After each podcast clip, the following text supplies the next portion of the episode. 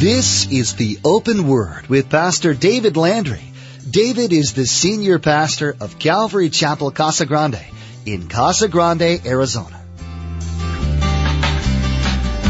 I'm not going to hang with you. I'm not going to work with you. I'm not going to speak with you. I don't even call you brother. That kind of a division. Do you realize that that kind of a division the world looks at? The world is hindered in knowing and understanding the greatness of God's work because God's people are so exclusive and we are so closed in that the world says, man, unless I'm exactly like he is or she is, I guess God would never be pleased with me. There are many churches in the world today. There are countless doctrines. So which one is right? Well, what we need to understand is that we can't look to a church or a body of believers and expect them to be the standard for right living. There's really only one truth. There's only one standard, and that is the Word of God. So don't worry about what other churches are doing. Ask yourself if what you believe lines up with what God says. In Him is where we find true unity. Let's join Pastor David in the book of Ephesians chapter 4 verse 3 for the conclusion of our message entitled The Unity of the Kingdom. We have denominational churches and non-denominational churches. We have interdenominational churches and we have a lot of independent churches. We have Native American churches, black churches, Spanish churches. We have some churches that you would swear that they have a sign outside that says whites only. That's a sad declaration of really the body of Christ.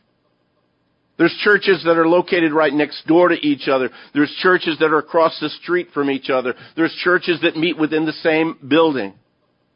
There's churches that meet in stained glass sanctuaries. There's churches that meet in warehouses, in homes, in storefronts, and in school buildings.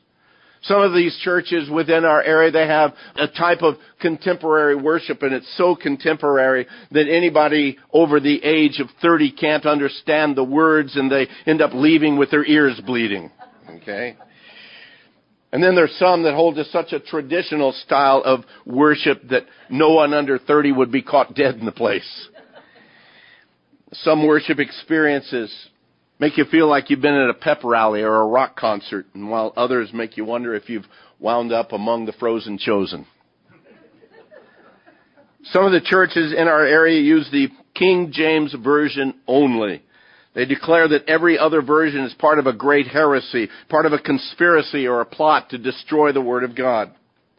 On the other far spectrum, we have some churches that leave you wondering if anyone there ever reads, much less owns, a Bible, including the pastor, because he never really preaches out of it. Some of these churches are very preachy and you feel like you've been yelled at the entire time by a very angry person. While others feed you so much cotton candy with syrup dripped on it, you'll leave with a stomach ache and unfed. All of this is true. All of this is true just within our small area here in Casa Grande. That's the diversity of the wider body of Christ. So how can we possibly keep the unity of the Spirit in the bond of peace with that much diversity? Do we simply say that it doesn't matter? Can't we all just get along? After all, we're all just part of the bigger body of Christ. Well, the answer to that really is simply yes but also no. Because there are lines that do need to be drawn. There's, there's certain areas that we do need to stop at. The fact is, is for some of these fellowships or churches, the reality is, is within some of those, we are part of the same body together. And no matter how embarrassing that may be to some of us, it's kind of like our own physical families. Some of us are kind of embarrassed by some of our physical families, aren't we? Okay, come on, if we be honest. That's the fun part about going back to Louisiana. We hear more stories, more stories. But they're still family. And the fact is, is when then multiple fellowships and churches within our community, though there may be a tremendous amount of diversity, do we simply chalk them off as not a part of the body of Christ because they're worship style is different or because their church government is different or because they act a little bit different than we are? Or do we simply say, you know, that's part of the great diversity of the body of Christ? Our God is grandiose in His diversity, and we can see it within all of His creation. Do we expect then that His church would be plucked out with little cookie cutters and everybody is supposed to be the same? No, it's not that way. Because God uses the diversity of who we are in building His church most of these churches with their differing styles of worship, their different styles of preaching, different rites, different ceremonies. Yet, for many of them, the basics of our faith are the same.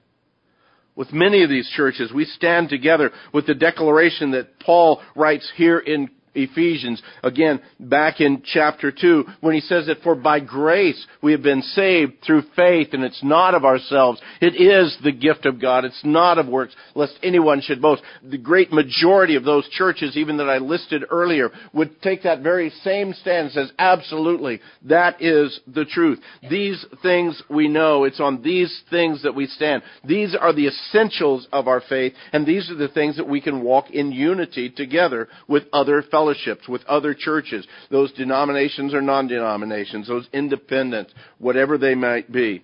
Many of these same churches can also agree with what we spoke about a few weeks ago, the five solas of the Protestant Reformation, when again we stepped away from Roman Catholicism and we began seeking again where the Lord was, was really speaking in His Word. And we spoke about such things as sola scriptura, that it's the Word of God that is our authority. It's not some man or some group of men up and beyond that again overrides the Word of God or adds to it or detracts from Sola gratia, in other words, grace alone. It's the method of our salvation. It's not by our works, but it's the grace of God. And it's done through sola fide, by faith alone. That's the vehicle or the channel that our salvation comes through. That one of the other solas is solus Christus. Christ alone is the only source of our salvation. It's only through Christ. And then the last one, sola Deo Gloria to God alone be the glory in all of our life. Again, we can stand together with a multitude of the churches in our area. We can agree together. We can declare ourselves as brothers and sisters in the Lord, regardless of some of the differences that we do have. And yet the sad thing is, is not everyone who calls himself a church agrees with these essentials of our faith. But this isn't anything new, is it? I mean, the fact is, is that years ago, early in church history, church leaders saw the great need for the drawing together of what the truth was because it was this, uh, again, this, these heresies that began to come into the church, drawing many people astray and away from the truth. As a matter of fact, many of the letters to the churches that you have within your Bible speaks directly to churches about these heresies, about these false doctrines that were already entering the church within just a few years of the death, burial, and resurrection and ascension of Christ. And as the years went on, the church developed particular creeds or confessions to help differentiate the truth of God's Word from the false interpretations or the false teachings of man. There had to be something that set as a standard. Everyone would say, oh yes, I believe the Word. But in what area, in what way do you believe it? Now, a creed or a confession isn't a bad thing so long as that creed or confession doesn't add to or take away from the Word of God. If it simply is bullet points of the reality of the truth of this is what it means to be a Christian, then it is a good thing. It's a positive thing. And some of these churches actually use these creeds or these confessions as what was called a baptismal confession.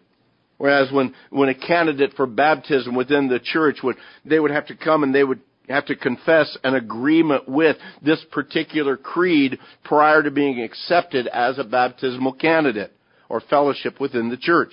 One of those creeds, one of probably the most familiar, probably familiar with many of you, perhaps even in your church history part of your regular church service would be repeating this creed all together as a church. Again, as a form of unity of faith, a unity of understanding. It's called the Apostles' Creed. It, not because it was written by the apostles, it was actually written quite a while after the apostles, but what it was was a culmination of the basics of the teachings of the apostles.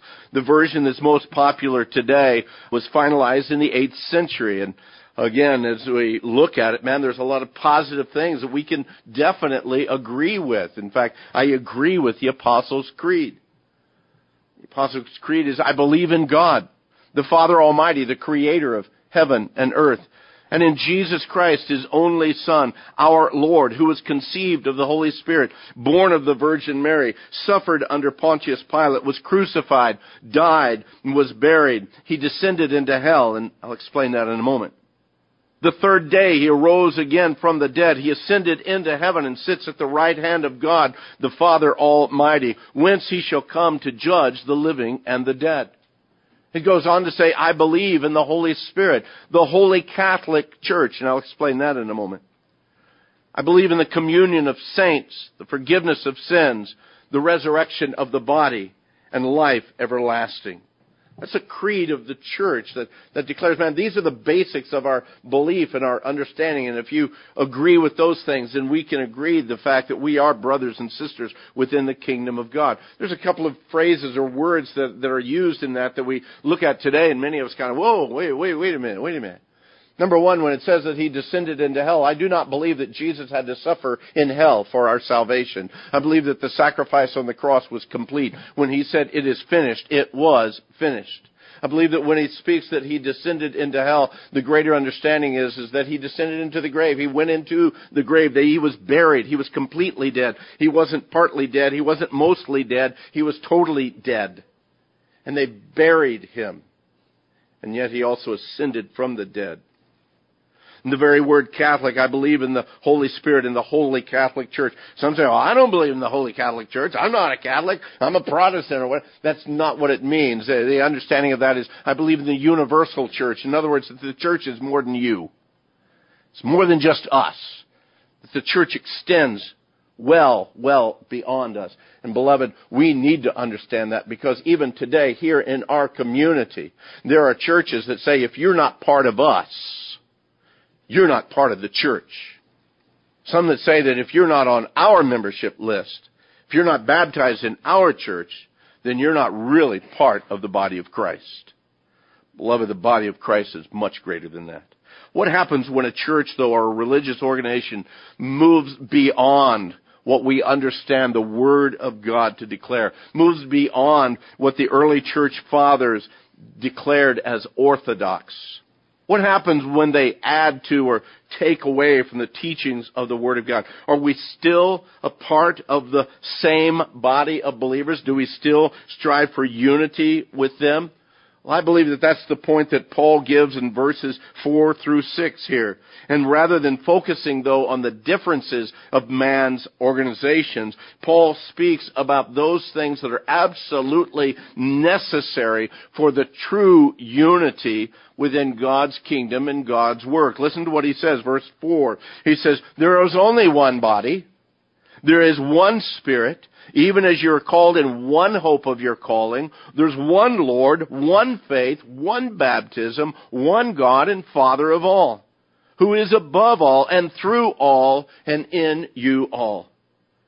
Now, don't be fooled. There was a lot of diversity in Paul's day. There were Christian legalists and Christian liberalists. There were those that felt they still needed to live by the letter of the law, as well as those that felt that they were so free that uh, because of grace that they could just go on sinning that grace might abound. Paul had to deal with those things as well as the other leaders of the church. And just as it is today, the first century believers were often moved or motivated, impacted, or influenced by their culture. Do you realize how much the church has changed just within the last 100 years? Can you imagine how much it's changed within 500 years? And beloved, in some ways, I'm glad the church has changed.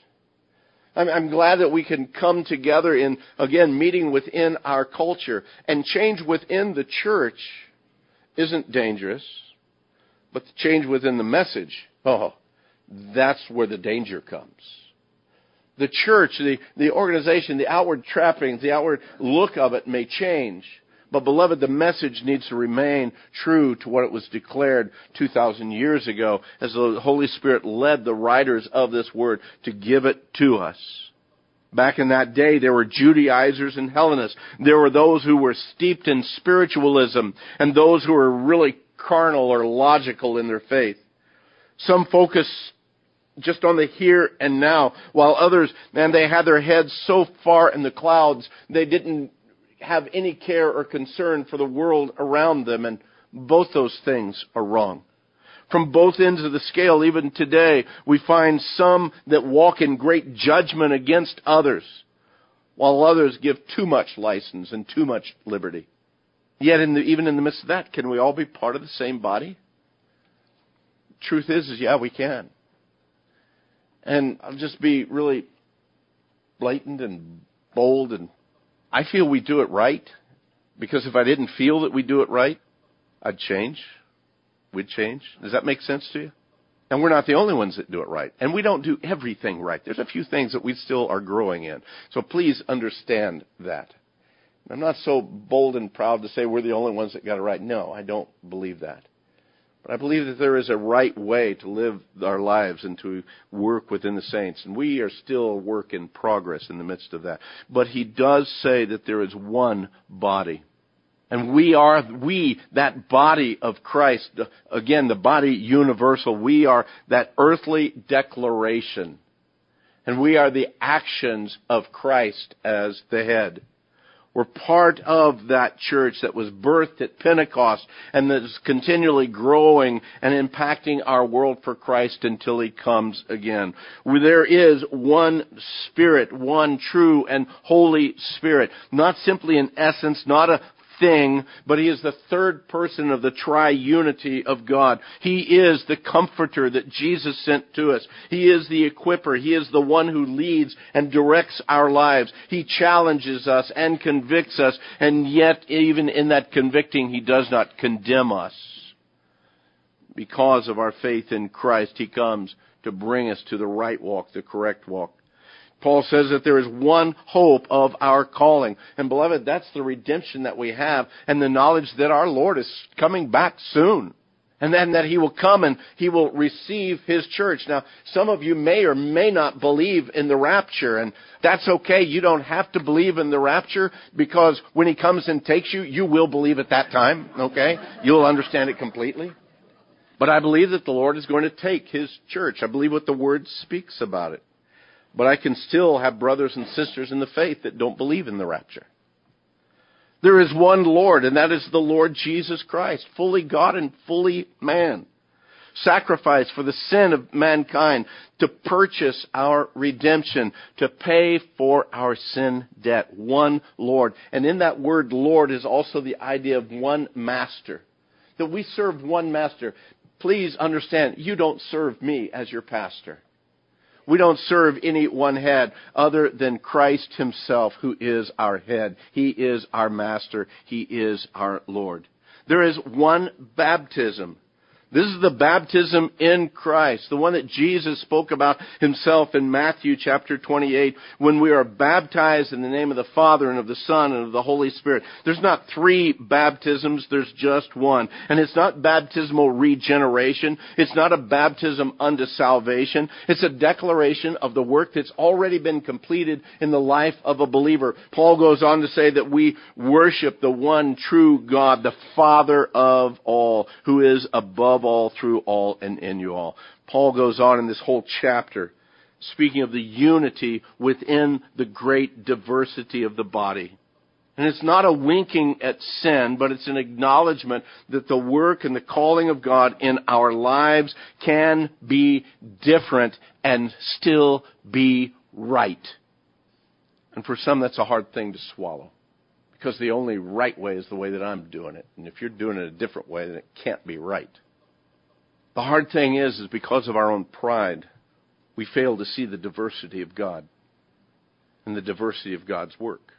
And again, not winking at things that are totally wrong and, and things that are blatantly sinful, but the understanding that I can walk hand in hand with somebody who is a little different than I am, who believes a little bit different, but yet on the essentials, they remain the same.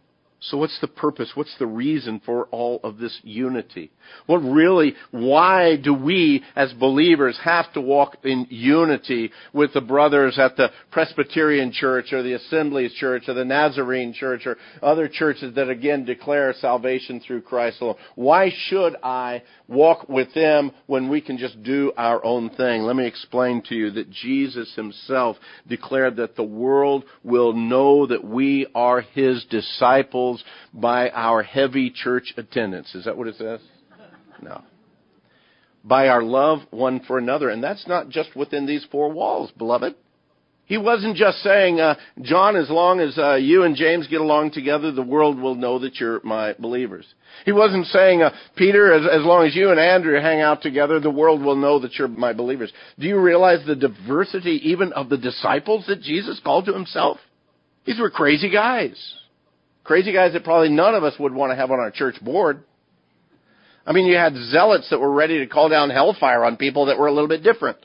They even had a tax collector among them, you know. They had an IRS agent right there in the midst, you know. Who would want that, you know? The diversity of that moves much more beyond just within these small surroundings. The reality of unity and love for the body of Christ has to blow down these walls. We have to understand that God is doing a much greater work than what we see here in this place. The unity of the body of Christ is a testimony of the reality of God and the message of Jesus. Secondly, as the body of Christ, there has to be unity in order for us to fulfill not only the Great Commission, but in order that any of the kingdom's work might be accomplished. Do you realize that the great division within the body of Christ, not just simply because one chooses to worship one way and another chooses to worship another way, but I mean the division that says that I don't like you. I'm not going to hang with you. I'm not going to work with you. I'm not going to speak with you. I don't even call you brother. That kind of a division. Do you realize that that kind of a division the world looks at? The world is hindered in knowing and understanding the greatness of God's work because God's people are so exclusive and we are so closed in that the world says, man, unless I'm exactly like he is or she is, I guess God would never be pleased with me. And the fact is, is that God is reaching a diversity of people, of diversity of styles, for a diversity of reasons. Some come here to Casa Grande, they say, "Oh, I grew up in the Pacific Northwest. I'm just so tired of rain." But you know what? We here in the desert, we love to get a little rain once in a while, don't we? We lived in Kansas City for a while, and my my wife, who was born and raised here in Arizona, she got claustrophobic because of all the trees. You couldn't see the horizon. You think, really? People that grew up with that, man, I love the trees. I love the trees. It's the diversity of what God has already done, what God has demonstrated himself. God has not confined himself in all of his creation. So why would we confine him in his kingdom's work? Amen? The greatest confinement that you can have in your life to seeing God work in your life is failure to come by faith to receive him as Lord and Savior the greatest failure that you could find in your life that would limit your ability to be able to see the completeness of who God is and just the grandeur of all that He has done already on your behalf is for you to shut your eyes, your mind, your heart to the greatness of His love. My hope and prayer for you this morning is that your heart, your minds, your life is open to receive the fullness of God's love on your behalf, allowing Him to touch you, to draw you, to forgive you, and to make you complete in Him. We hope that today's edition of the Open Word has been a blessing to you. If you live in the Casa Grande, Arizona area, we want to invite you to join us for worship. The messages that you hear on the open word are produced from worship services at Calvary Chapel, Casa Grande. Maybe the teaching you heard today is exactly what you're looking for in a church. Then please join us. We have services on Saturday evenings and two Sunday morning worship services, as well as other services throughout the week. For more information about service times, including driving directions, log on to theopenword.com and then follow the link to the church website. Now, we want to be sure to tell you how you can get a free copy of this teaching. Simply log on to theopenword.com. Our website has today's message available for you to download. For more information about the Open Word or Calvary Chapel Casa Grande, we encourage you to log on to theopenword.com.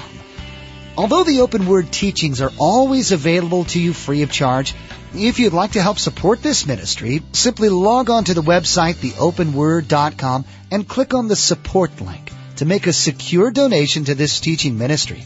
Your donation can be set up as a one-time or regular scheduled tax-deductible gift.